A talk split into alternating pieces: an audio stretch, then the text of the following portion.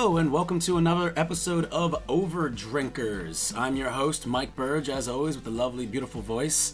And uh, that's inarguable. And today I am joined by the lovely Jeremy Kolodziejski. Jeremy Kolodziejski. Once Yes. again, reviewing another horror movie. Coming on into horror. Yeah, that is kind of becoming your thing right now. Because uh, today, Kinda. today we're going to be talking about a really special film as far as I'm concerned. Oh yeah, We're going to be talking about a movie made in 2015, but just got its release March 17th of 2017 called The Devil's Candy. Devil's Candy. The Devil's Candy. Directed and written by Sean Byrne, his follow up to uh, The Loved Ones from several years ago. Loved Ones, really good horror movie. I myself have not seen The Loved Ones. I haven't seen it either. Um, but it's one of those things that really has been circulating uh, the horror scene for quite a while, and it's just one that keeps uh, eluding me. But I will, I will say without any doubt in my mind, the people that have told me that The Loved Ones is a great horror movie, I trust very, very much. Totally. So I, without even seeing the movie, I would recommend going to see The Loved Ones. But we're not here to talk about The Loved Ones. We're here to talk about his follow up. Let's follow up. The Devil's Candy It took a long time for this movie to get out. Uh, it screened back at Fantastic Fest back in 2015 and was getting a bunch of play, but for some reason just did not get picked up. Uh, stories uh, vary from depending on different actors and different people that you talk to on why it took so long. Um, I do know that the original screening was 90 minutes long Oh really? and that they cut off about 11 minutes which was mainly a bunch of uh, like wink winks of like metal culture that they kind of took Oh. out because they thought it was like getting a little too comedic because the movie's fun you know Yeah. for a movie that uh, also too right off the bat we're gonna let you know like this is a whole spoiler thing. If you haven't seen the devil's candy seriously click pause. Go spend an hour and 20 minutes watch it. You can get it on amazon.com for $6.99 you can rent it. You can't buy it anywhere just yet. No. but get on there real quick. This is definitely something that, you know, the critical response to this movie is out of control good. Mm-hmm. And I'm going to tell you, I love the movie. I really, really like this movie. I And enjoyed it Jeremy, you seem pretty hot on it too. Oh yeah, I enjoyed we it very it much. about we watched it about a week ago. it was really solid. Yeah. So go watch it, then come back and listen to this. This is one that you don't want to miss, and you definitely don't want it spoiled because it's uh, how this movie subverts horror tropes of what you expect is what makes it so much fun. So we're gonna just jump right into spoilers right now. Uh, Ethan Embry is cut as fuck in this movie. Yeah, he is. I didn't even recognize him when you, I couldn't believe when you Empire told me Records from can't hardly wait. even Cheap Thrills, which is not Yeah, that yeah. long ago. I, I did And not I think recognize that him. honestly, it's got to be around the same time Probably. because I think Cheap Thrills was was recorded. It was filmed in 2014. It was maybe even released in 2014. Oh, We didn't really yeah. really so do it's pretty much yeah. There's only about a year or two between the filming of both these movies. Yeah. Uh, with the uh, the Ethan Embry renaissance Yeah. that we're getting right now. That guy is turning into Embry Embry Sans. the Embry Sons, the Emberlution. There you go. There you go. Uh, we love you, Ethan. If you're listening, um, he looks like a Metalocalypse character. he is he is This- ripped this in whole- this. Like he's got like I think, and I don't know if I wanted to talk about this idea that I was kind of toying around with, but I've already got so much to talk about. and We only have so much time.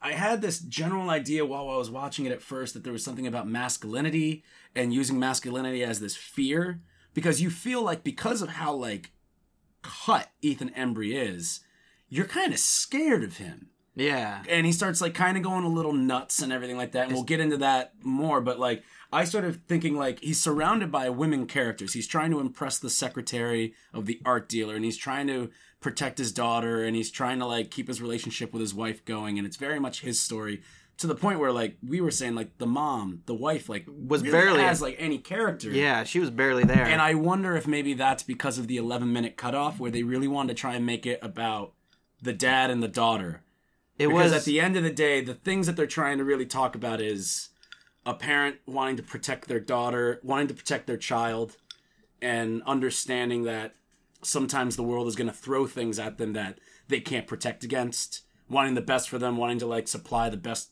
lifestyle.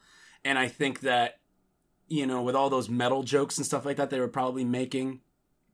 Like the movie, a lot of people reviewing this movie see they're like, it's so heavy metal.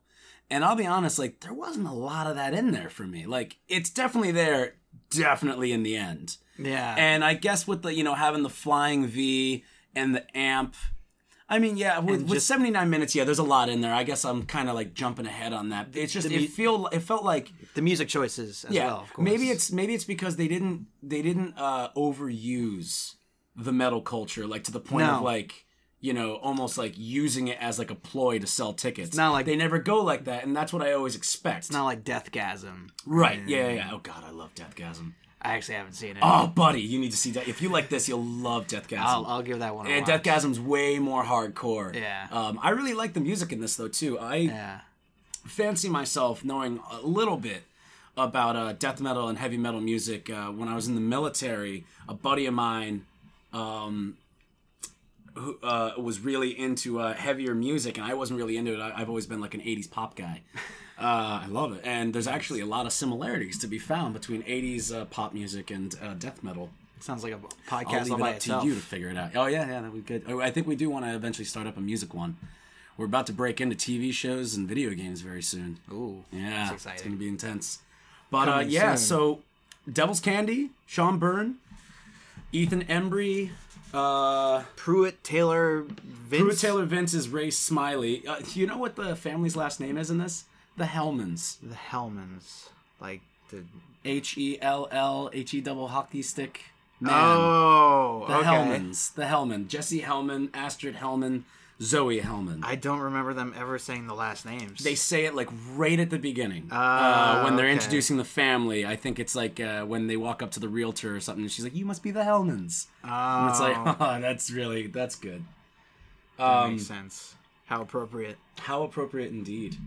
Uh, and then we've also got um, two really cool cameos. Um, uh, Ton- Tony Amendola shows up as the art dealer, who we got confused at first and thought that he was, um, or rather, I got confused. I thought that he was, uh, From Amadeus. yeah, that guy, the the guy that killed, like from Last Action Hero. I thought it was him at first, and I was like, that's not him.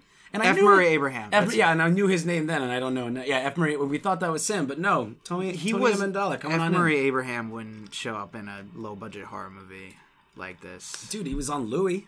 That's true. A lot of people are on Louie. I guess that's true. Okay, yeah. A lot of people but then also, uh, even better than that, uh, Leland Orser shows up as the priest. Yeah. and I love me some Leland. Anytime he's in a movie, I absolutely love it. He's great as that blubbering uh, drunk dad in the guest.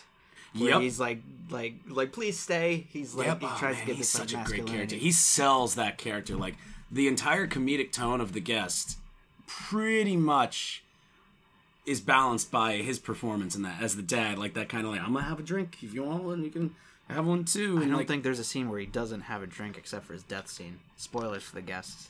Oh yeah, there you go. Yeah, spoilers for the guests there, guys. But I mean, everybody dies in the guest, so. Pretty much. Uh, yeah, those two guys show up and they're they're a lot of fun. Black Phillip has an appearance. Oh yeah, from that's the witch. right. I that didn't look like a real goat. That was looked like that looked like Black Phillip like to a T. Like pretty much. Even though that movie was it was made before. it was made before, For the but that's just the way the devil works. Very That's spooky, true. very spooky stuff. Uh, on the poster, it says from the executive producer of The Witch. Oh yeah, I mean they got to do that because oh god, I bet you the witch probably had like fifteen producers like to try and make that movie. Probably. Probably, but um, so what makes? I mean, what you what did you really dig about the Devil's Candy, man? I really digged its unique atmosphere. Mhm. Um, especially um, the music really added to it, like the uh, the distorted guitar sounds and the like shoegazing. I believe is what it ca- is what it's called. It um it really added to the atmosphere of it, made it like really like tense and foreboding, and you you know you were like really afraid what was what was going to happen next, and you were afraid because the characters are so likable. Mhm. We don't really get a whole lot of time to spend with these characters because the movie's barely an hour and twenty minutes, but they're very likable. Yeah, you you latch onto these characters right away. Yeah, they It's- have great personalities. Very, very refreshing how uh, evenly they're kind of spread out. You know, I, I completely forgot too. I, I always I'm so excited about these over drinkers episodes, and we finally break in. I forget to say what we're drinking. Over. Oh right, And today we are enjoying a nice, refreshing, homemade. homemade white raspberry iced tea with some hibiscus rooibos sugar flavoring. Is that what that is? Oh yeah, I got in there real deep with this. Cheers to you on that. Cheers. It's very refreshing. Mm-mm-mm. Non-alcoholic this time because it's Oh yeah, I mean it's it's a, the lo- it's a lovely afternoon. We don't, I mean that's never stopped us before, but I figured it might be a good idea to maybe not break in so early. Uh, we've got a we've got a lot of really fun over drinkers coming up after this one too. I'm really excited. It's it's uh, it's, it's coming together quite well.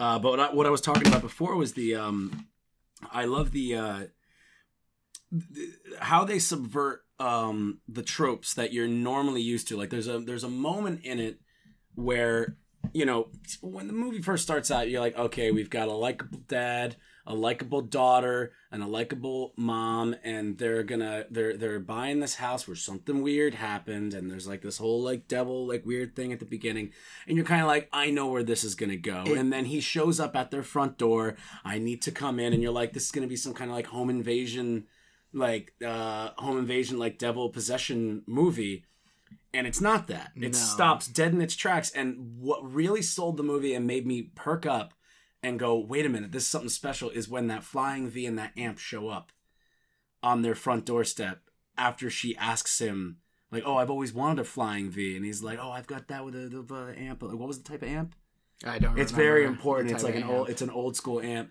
and like that shows up there. And I was like, this is a very different, very different type of horror movie that's got way different, not not necessarily something different to say, but it's definitely using um different a different style of telling this old devil possession uh, home invasion, uh, father protecting his family from supernatural forces kind of stuff. And even though it subverts those horror tropes, it's still able to maintain the tone and the style Oh yeah. that it's messing around with from the metal culture to just like the, the overall subversion of the tropes that it's really commenting on. And I think that's what makes the character so um, connectable, so relatable, is Mhm. because you're just like, it makes it so realistic. It grounds everything immediately because they're the stakes are so low. You don't even understand what the stakes are. You're like, is the devil really here or is this person just crazy? And is the I think that's one of the other strongest aspects of it is the ambiguity of if it's actually they the never devil. explain it you don't know what's going on really the only driving force clue is that uh, it happened to one person that lived in the house and now it's happening to another person that lives in the house now right. but even then uh we're kind of so like um ray played by uh pruitt taylor vince he needs to kill children. Because the devil wants him to kill children. Devil, but he doesn't really want to kill children. he doesn't want to. Right right right. You're right. Yeah He, he, he tries drowning the voice out to kill them. with you know that flying V makes that awesome like distorted sort of shoegazing which sound. Which is a great great great uh, yeah that's a that's a really good play. That's i like that. That's a good thing. Um and so he's killing kids because the devil wants him to kill kids because children are the devil's candy they're the sweetest souls to have There you go. um There's the title. there's the title right there and then um so i was thinking that ethan embry jesse's character is kind of like because he's living in the house he's kind of on this wavelength that ray is being talked to kind of like intercepting a walkie-talkie uh, but it's not telling him to do anything. He's just getting the vibes hmm from what the devil is communicating to Ray to do. He's just he's kind of just like a fly on the wall that's hearing it. And because of his uh natural um his natural way of kind of because he's he's an artist so his natural creativity it starts bleeding out through because he's also like in the spot where he's trying to figure out what he wants to do artistically. That's the whole reason they moved to the house is so that he can become this artist. And it starts developing this my favorite thing about the movie is its conversation about the difference between creativity and madness. And it starts becoming uh so i believe that ethan embry's character isn't really being told to do anything. He's just picking up on this and it's like the devil's what the devil is saying to ray is becoming jesse's muse. And that's why he's painting all these kids dying even before they die. Like he's he's picking up on everything. He's painting his daughter dying before she even dies. And i think that's what was going on. If it's even the devil talking to him. If it's even the devil talking, well, somebody's talking to him because be what are the odds that he would draw a picture of somebody that's about to die That's that he's never seen before? That's true. And that devil looks sick too in that painting. Oh, yeah. I That whole out painting. His name is um uh Stephen Kasner. He's the real artist, and he's got some other great stuff up there. Like I, he made all of this art specifically for the movie. Okay. um, but he's also got some really, really good art. Stephen Kasner, check that out. Okay, because I was really impressed by the painting that uh, that his character was drawing. It even like I would hang that up in like a like a like a bar or something. Yeah, like, I wouldn't or, hang that up like, in my home. No, no, of No. course not. You'd scare your grandparents Mhm. if they came to visit. But uh, but I would hang that up in the appropriate place, Mhm. like a, a bar is good. a bar or like a museum, not museum, a gallery,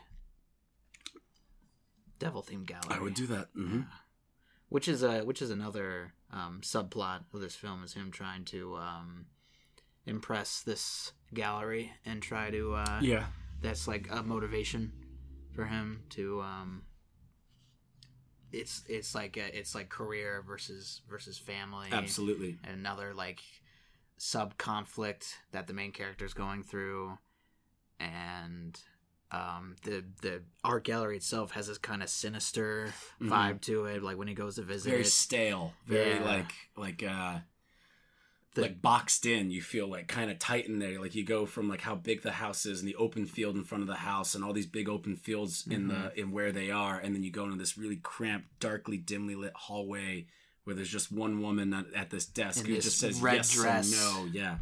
hmm who's probably a secretary for the devil Right. I mean that's and I think that that's um Tony Amendola when he shows up mm-hmm. is very uh you know he calls this just he calls this like absolutely horrific painting wonderfully disturbing and i think that there's obviously a lot of there's you know a very obvious um allegory there between uh who he's trying to impress and the devil which is giving him you know these these ideas to paint and coming back to that idea of career versus parenting it's like that's the the, the deadly circle in this is you know jesse wants to he wants to make good art so that he can be successful so that he can make money to take care of his daughter and continue to make art. And it's this weird thing where you start getting lost in creativity and you start and he starts kind of going more towards into madness yeah literally. leading up to the end where he's just literally like standing in front of the door like waiting for this person that's like uh attacked his attacked his daughter to like come back. And like that whole ugh with when she's when he doesn't show back up the second time and like she's been kidnapped mm-hmm. which that's some fun stuff that bathroom scene uh where zoe is escaping from the duct tape. Oh i was on the edge of my seat. That was that's an insanely well well made scene oh it was harrowing mm-hmm absolutely harrowing like like you you, you weren't sure if this daughter if the daughter was gonna make it I really didn't. either. I did not know. I was like, oh my goodness, because this uh, movie was not afraid to murder children mm-mm. and Oh, because it does it. Uh, they, it does it They set that stake right there when um when you see him actually. You know, you don't see see it, but you you see him smash kid over the Oh, head of that's- the rock. that scene was so well done where it cuts between the painting Yep. and the uh the bathtub covered in blood just to Mhm. show the the, the Yeah, dichotomy man, that whole like it's it's really like uh wonderfully disturbing wonderfully disturbing. Yeah, it's like it's the whole movie itself is very simple in its execution. Like it knows what it's going for and what it's trying to what it's trying to uh present is nothing new or really even all that fresh. But there's a craftsmanship that's like that that's like undeniably the work of a director who's got a talented eye, who is a more than capable director, who understands how to communicate with a cinematographer and a set designer and the actors. He knows how to do these things. And he doesn't do it with uh, much like exploitative like No, gore. he doesn't That's indulge. why. Yeah, he doesn't. He doesn't. He doesn't. uh He's not trying to be horrific with jump scares. No. or or very like sinister sounding music or like The music is very but the music is very good but it's not that normal like that you know a small sound and it's getting louder and louder Yeah. up until a boom like So it's cliche. actually it's using like this music puts you in a mood that's the mood that i want you in as i paint this over here and then i'm going to reveal it to you. And it's not a jump scare. It's you you know you're building towards something but it's it's he's not holding your hand. No. he's like you are a fully capable audience that can that can see where we're going. And if you don't maybe you're all the better for it because you won't see it coming. It's a lot like uh, the original Texas Chainsaw Massacre, yeah. In that it paints a picture in your head rather than showing And- you outright what the disturbing and what you imagine can be even more disturbing than what you what anything that uh, a director could show you in a movie Absolutely. you know with practical effects cgi anything like i mean i will say that you know the cgi uh, flames at the end it's a little Yeah. it's a little intense but also at the same time it looks like a kick-ass uh death metal album cover so oh, absolutely. gotta give it to that you know it's like that's then that's like nitpicky Yeah. you know like I mean, the fire is always going to be cgi because you don't want to burn ethan embry No, you don't want to burn any of those actors. you don't want to burn anybody And, Nobody you know, I bet- burn anybody I bet you know if this movie had a bigger budget, I'm sure they would have loved to get better looking uh, fire. But you know, what are you gonna do? yeah i mean it's it's it works out just fine you know i said to you right before we uh started up this podcast that i wanted to see if it uh if it was available on DVD because I'd love to own it because I really would just love to rewatch this movie a couple more times. I'm sure it will soon. Like rapid fire, I'd I'm- love to. I'm sure this and The Void will be out on DVD like relatively soon. like, Yeah. by the summer. Yeah, they're giving it its little VOD chance here for a little bit. Look at the budget. The budget for it? Yeah. Oh yeah, yeah. Um, Fact checking on a podcast. fact checking. Everyone's favorite thing. And so like the movie also too, one of my some of my favorite uh like subgenres of horror is like that old 70s like underground satanic kind of movies, you know, like Rosemary's Baby oh yeah. or The Brood, oh yeah. you know, like which I The Brood is like I think David Cronenberg's most underrated movie. Like a lot of people don't even realize that that's him. Like it's Cronenberg doing like, you know, before he really got into like the crazy body horror shit of the 80s Mhm. he- the brood is just like disturbing i saw it for the first time about maybe eh, five or six years ago um so somewhat recently and it like blew me away how just like disturbing the movie is. And like it's movies like that and rosemary's baby that you can tell like that's what uh sean byrne is really you know channeling in this with the attitude of like the satanic uh possession and the devil kind of using us. I think it's even a tagline for the movie is uh the devil uh, like use it we are as demons on earth. You know the devil plays with us and Mhm. you know like it's the devil like, even uh, like Leland Orser says as the priest he's like the devil he's not a mask in a Halloween shop you know he's just sin he is intent and and evil like incarnate that's around us at all times I wonder if there's if they make a DVD of this, if there's a bonus feature where you can just watch that little bit in like HD because that speech is so cool. That'd be really good.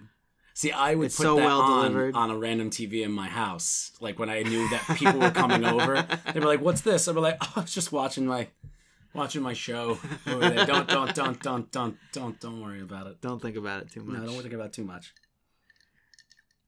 Um, but yeah, like uh, you know, the old '70s uh, satanic flick.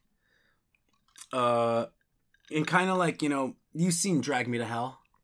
Oh yeah, Okay. I watch that like every Halloween. I the attitude of Drag Me to Hell, I think it, it's the same attitude that's in the Devil's Candy. Only one goes completely into the over the top comedic, yeah, Sam Raimi. right? And that's just the way he does. And the other one, Devil's Candy, it doesn't go full gag. It it it's it's relating to the material of stuff like The Brood and stuff like uh, Rosemary's Baby, and it's it's it's keeping it grounded so that it becomes He wants you to be more afraid of the devil, Right. And not just That- I think with that it. I think that why you care about these characters so much is not necessarily because they're generally likable, because they are. It's they do cutesy family stuff to make you go like, man, I really want these people to to make it out of this. Mm-hmm. And, but I think it's because again the stakes being so low, and it being presented in such a realistic fashion that it, makes it even more unnerving and frightening. Oh yeah. And that's what I think makes you realize that you care about these characters. It's not so much that you care about them,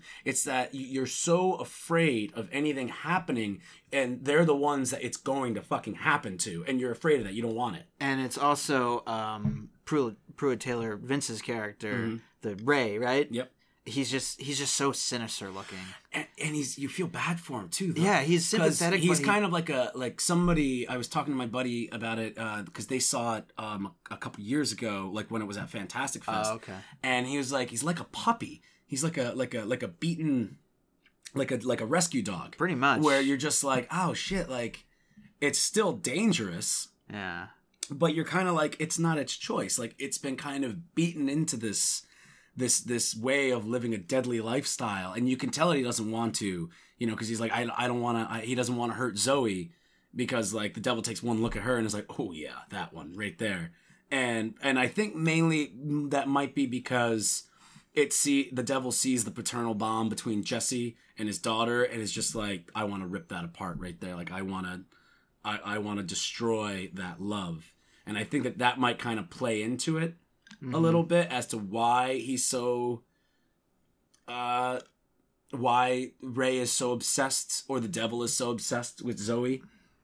Um, But how how uh, Ray is composed on screen, he's just so he's frightening. big. He's very He- big. He's very big. He's he's just this presence Mm-hmm. on screen every time. Every time he appears, you just like you, you stiff up and you're like, oh shit, something bad's Well, about to happen. because he's got that unstoppable force um uh i i like he's an icon in the movie for the unstoppable evil that nobody n- nobody can control you can't stop it because every time and time again that his character's on screen he gets away with what he's doing without even really like trying too hard. Mm-hmm. You know like the first time we see him he kills his he kills his parents.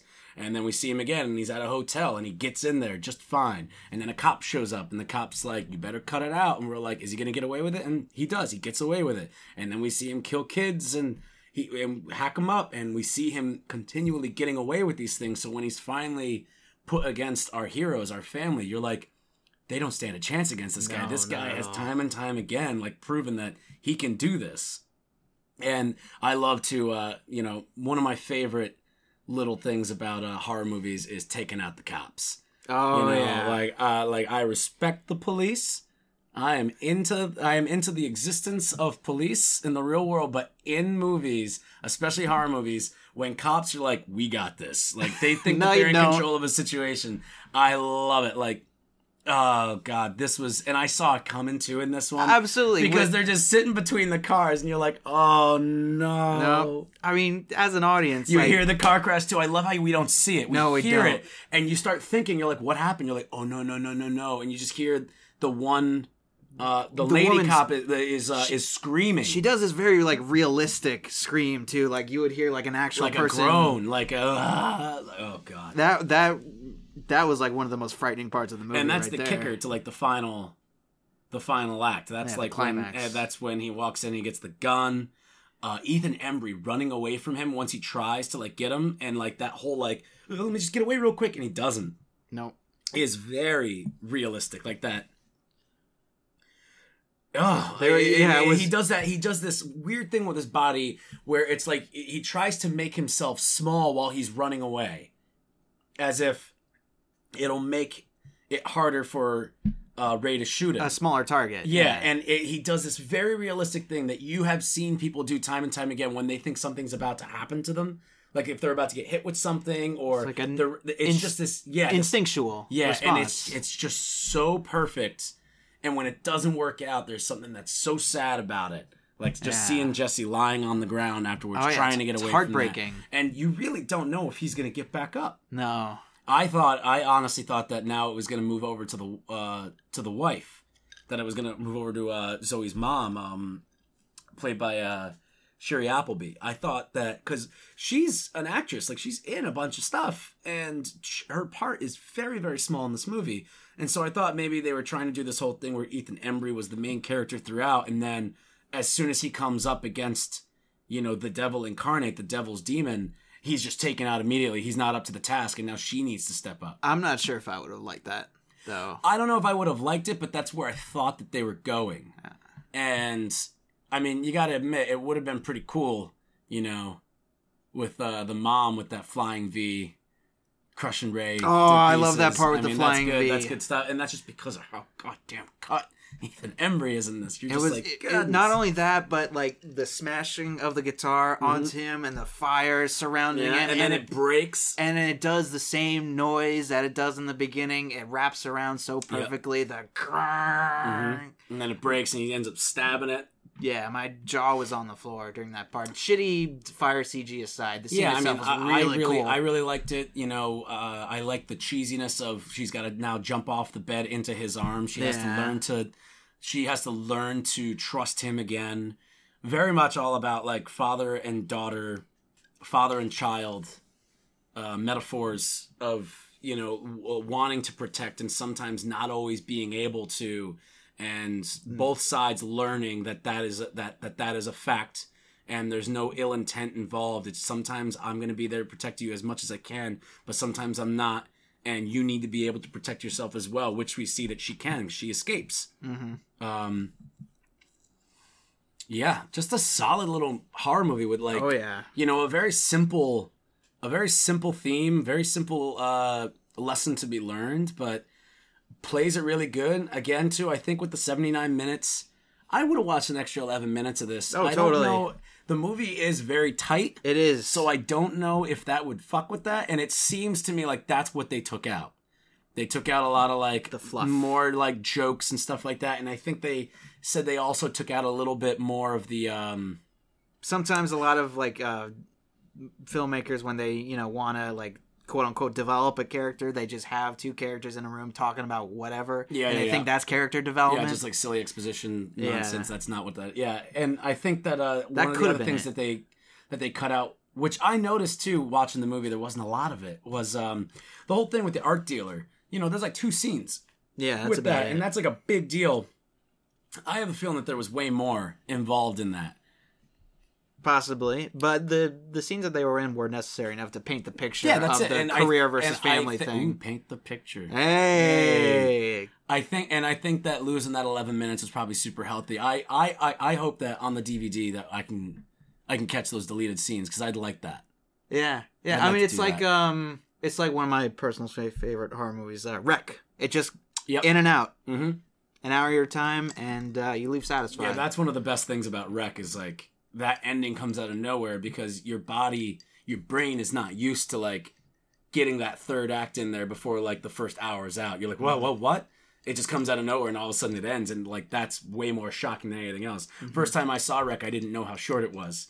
oh, and okay. I was I saw it at a uh, private screening um, down in Virginia, and we sat down and I was like, I thought there was like another half hour of the movie left, and then it just they go up into this attic. I'm like, ooh, what's up in the attic? Are we gonna Are we gonna fix? Oh, oh, that's it. We're done. Oh, that's, That's it. And like it actually like scared the shit out of me because of that. But even though this movie um, is only like less than an hour and twenty minutes long, it does still have like a three act structure. Absolutely, yeah, it yeah. feels I mean, it's complete. You can tell that you know they very easily could have tossed in a little bit more in that second act. hmm Absolutely, and that's again like it's when you see something like a movie like this that's so that's so tight and so uniformed and understands what it's doing, and every single scene and every single line of dialogue is serving the greater purpose of what you're trying to get to, and it's not just there to make you laugh. You can start seeing like, yeah, I see why they probably took out a bunch of like comedic one-liners and death metal. Like, I guess there was an argument between the the mom and the dad Maybe. where they uh where they argue about the band Ghost, the Swedish uh, death metal band Ghost. I've never heard. and of I that guess it was supposed to be for like metal. Like I know, like I I've I have heard songs by them. Did not know the band's name. Like when it was mentioned in a, in an interview, um, but looked him up and I was like, oh, I've heard some stuff from these guys.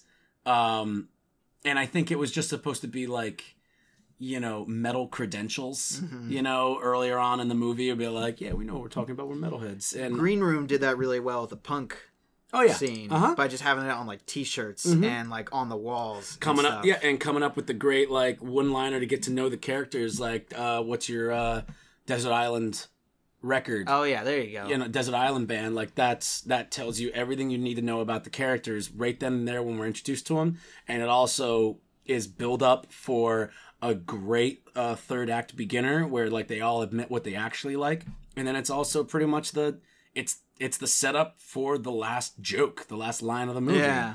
You know, it's just like who gives a shit? Like, yeah, it's I love it. Like, That that's how you do that kind of thing. Well, Mm-hmm. I mean, Green Room too is just like I, I'd love to actually do an Overdrinkers and talk about Green Room Could once some more time has passed. Yeah, because like that's that was one of my favorite movies of last year. I love that movie. That is, I talk about a tight movie. Like that is, Oh yeah. you don't see any of that coming, and they are just they are just ba-dum ba-dum ba-dum ba-dum ba-dum. I think what yeah what Green Room does for like the hardcore punk scene in like a horror setting, this one does for like thrash metal Yeah, and like that kind of thing. Mm-hmm. Yeah, that and well. that's one of the bands that's uh, on the soundtrack is um, the band Sunn, and it's spelled S O N N O, and then three parentheses. okay. And apparently it's based off of the logo for Sunn Amps, which was S U N N. And then there was a picture of an amp that was that looks like a circle and a, and a bunch of parentheses. So they Okay. call them that. They, they're just called Sunn. And these are the guys that um they've got some music in the movie, but they also are the voice of the devil, or whatever we're hearing. That that kind of really out like kind of just sounds like a what's that like a diggery-do. Oh like a yeah, digger- like a diggery. like a diggery-do, like a didgeridoo. Yeah, that's what that is. Yeah, sorry this this uh, non-alcoholic uh, raspberry tea is really messing me up. yeah, fucking me up too, Mm-hmm. with its flavor. It's very delicious, actually. But yeah, they're the voice. Like they do uh, very um, ambient sounding music uh, of the uh, thrash metal variety, and they've also just got like a creepy dude in there, just like saying a bunch of creepy nonsense. I don't know if it's nonsense. I'm not gonna look that up. I know like a- better than to like dive too deep into shit like this. Sounds like a precursor to like a Godspeed You Black Emperor song. Mm, You know what that is? no. Oh. Do you remember the beginning of 28 Days Later? That like when he's walking around London? Yes. Them. Oh, them. Yeah. Oh, okay. They have a lot of really creepy, um, atmospheric, like, uh, like, put that in like an abandoned building. The elevator, gonna- elevator to hell music. Yeah, exactly. Yeah. That perfect. That's how you describe it. Uh, so yeah, I mean, that's. You got anything else to say about uh, the Devil's Candy? I mean, I really recommend it. Oh, I would Um, recommend it too. Like, I mean, like immediately. Like, if hopefully you have seen it, if you just listen to this, or otherwise, we just spoiled. we just ruined everything for you. But like, even if uh, you haven't seen it, you just listen to this. Like, go see it. Um, Oh, I know what I want to talk about. Speaking of what's up? spoilers, the last shot. the last shot. where he discovers the children and he's like looking up in the sky oh yeah, like with this like with this shocked look on his face Mhm. like he just saw i think that's what it was he probably just saw god or he realized the voices in his head were was not the devil hmm was was something else and he's like realizing that um like something like that yeah he's he's it's definitely a very ambiguous. It's very ambiguous ending, but that's what I got out of it. It was that it was he realizes that it was not Satan talking to him. It was Oh, somebody really? else. It was somebody else warning him, and uh, maybe he thought it was the devil the whole time, or Oh, it was yeah, yeah, some yeah. kind of sinister figure. But that it makes was, sense. Uh, yeah, like a force I mean, again, and that kind of like that's where my uh, whole idea of creativity versus madness was kind of coming in from. From that final shot, was you know the idea that uh, well, even though all of this is over, there's still that whatever was connecting with him is still connecting with him, and um, yeah, like so that's interesting though. To I didn't I didn't think about that like that. It's the other the other side Mhm. of the coin helping him. It was like it was like light versus dark. Like dark was latching onto Ray, telling him to kill all these kids, while Mm-hmm. light was get, was warning him of the impending In the only way it knew how, right? because he wasn't he he admitted it himself he wasn't controlling himself when he was painting Yeah. it was like the light side, um, this is like a Star Wars podcast. All of a sudden, the light side versus the dark I mean, side. that's it's the oldest story in the books. Absolutely, it's like it took control of uh, Jesse. Mm-hmm. Took control of Jesse, like put him in that, um, put him in that barn, and forced him to paint so he could get the picture. Mm-hmm. And then that um, Figure out what was going on. and then him discovering the suitcases full of the children body parts that's that's him like realizing yeah, because there's that line where he says it's like it's like they're it's like they're trapped, yeah and I and I don't know how to get them out. And that's kind of like they're trapped in these suitcases because they are kind of like just like they're in these tight spaces, and he doesn't know how to get them out. So yeah, you're you're probably onto something there. yeah that's what i got I Yeah. There could be many ways to imp- interpret that scene i hope that's why I, peop- that's why I really like how the movie ends because it kind of is like, what do you? Mm-hmm. what, do you think? i hope more people see it and more people Really do, yeah. can discuss it Yeah, if you see this movie, talk about it to if you like if you see this movie and you like it, talk about it to people. Sean Byrne is a really up and coming great director and he just needs to keep uh you know, The Loved Ones was kind of overlooked. It's uh it was really hard to track down.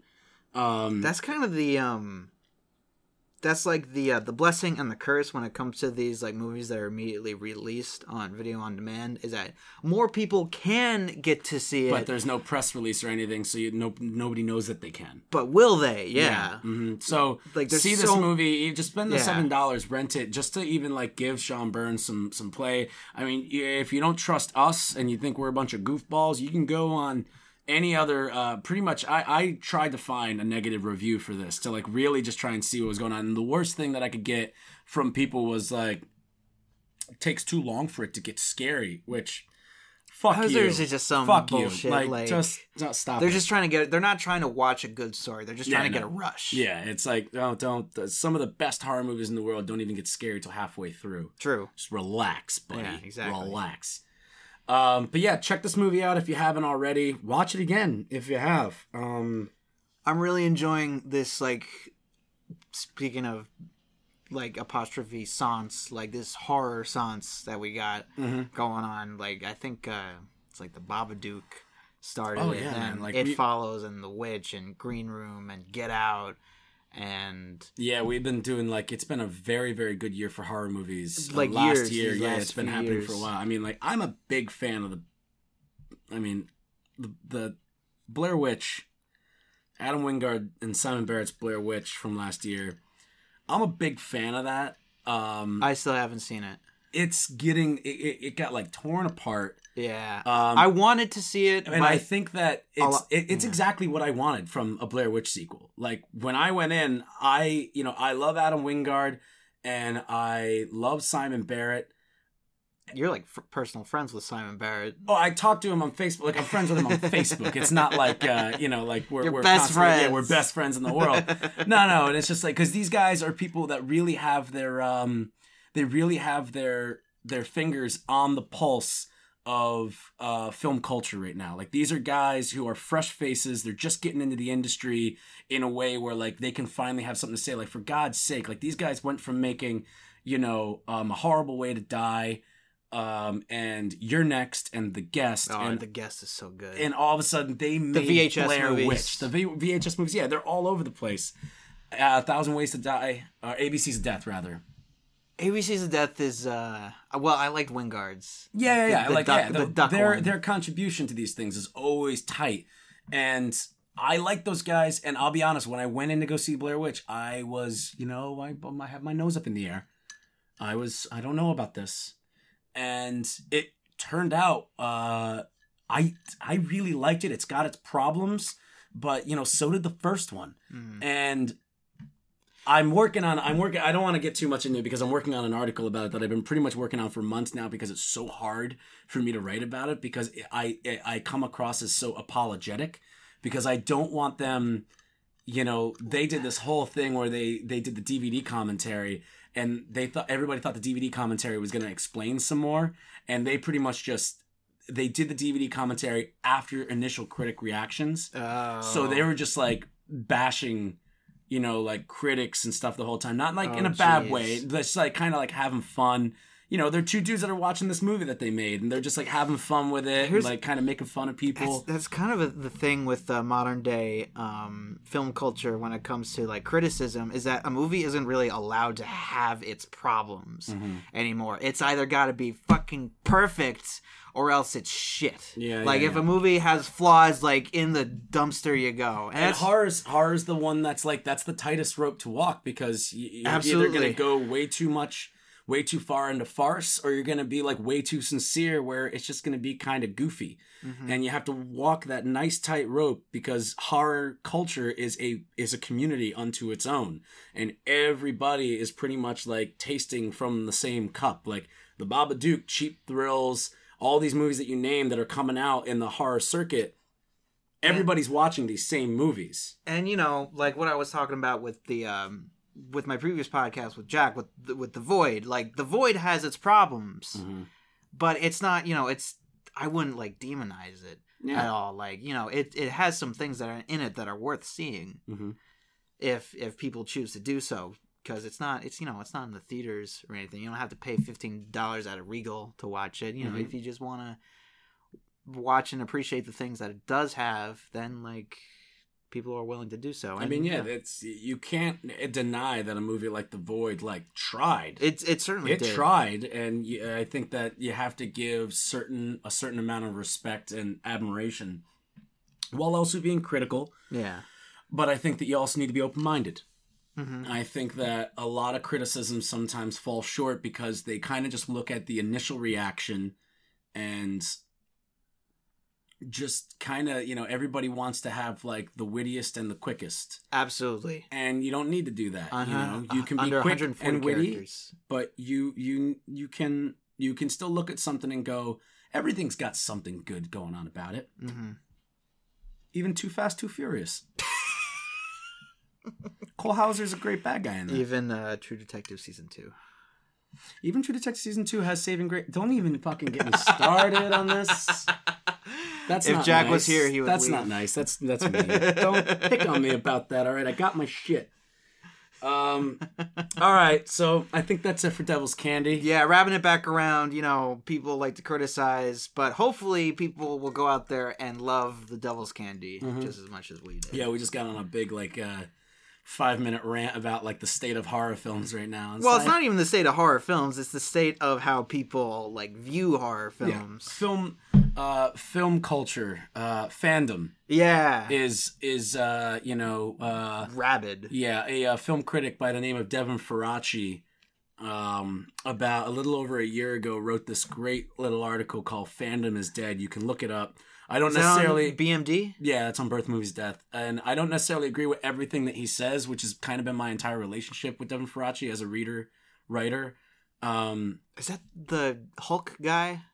no, film crit Hulk. No, he writes for Birth Movies Death, but they're Okay. two two very different people. Okay. Um, but he wrote an article about fandom being broken and how you know Twitter responses and like aggressive uh, campaigns held on the internet to try and convince uh, you know production studios and stu- and writers to like change certain things and make the movies what they personally want the movies to be Mhm. instead of you know a piece of art and creativity created by the creators. Mhm. Um, and he does have some very strong points in there. There's also some great arguable points that people made in um in uh response articles to that.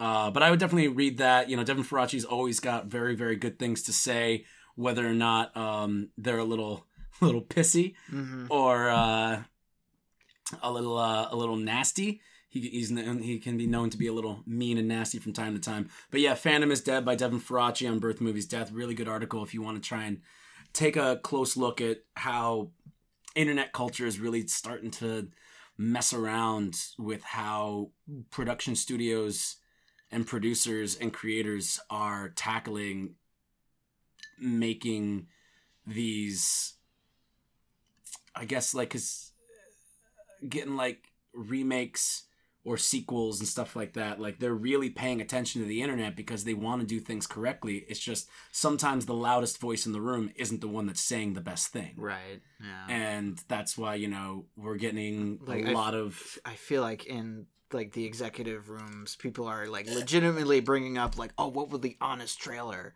yeah, of this oh, movie boy. say? Yeah, but that's not that's, that's not no to good. Yeah, that's not to sh- doing that. that's not to shit on like other No, those are websites. absolutely hilarious. Those honest Yeah. trailers are absolutely great. Yeah, some of those like make me laugh harder than movies do themselves. Like Mhm. they, they, those guys got a really good thing going. Um, but yeah, Devil's Candy, check it out. Yeah, the Devil's Candy, great original horror movie. great original horror movie, even if it is you know a subgenre of horror that has been beaten to death. It's a really fresh new take on it. and it's really well done, It's very well done, well acted, well written, well directed. and it won't take up too much of your time. Seventy nine minutes. What else you got to do? Exactly. You can right. put on laundry, watch the movie, and laundry will be done. That's true, unless you have a big load. I always have a big load. And on that, Thank note- you for listening, dear listener. Uh, I'm Mike Burge, and uh, I'm Jeremy. he's Col- Jeremy Kalajeski. Thank you so much for listening. Watch The Devil's Candy, and uh, yeah, have a very good day. Bye.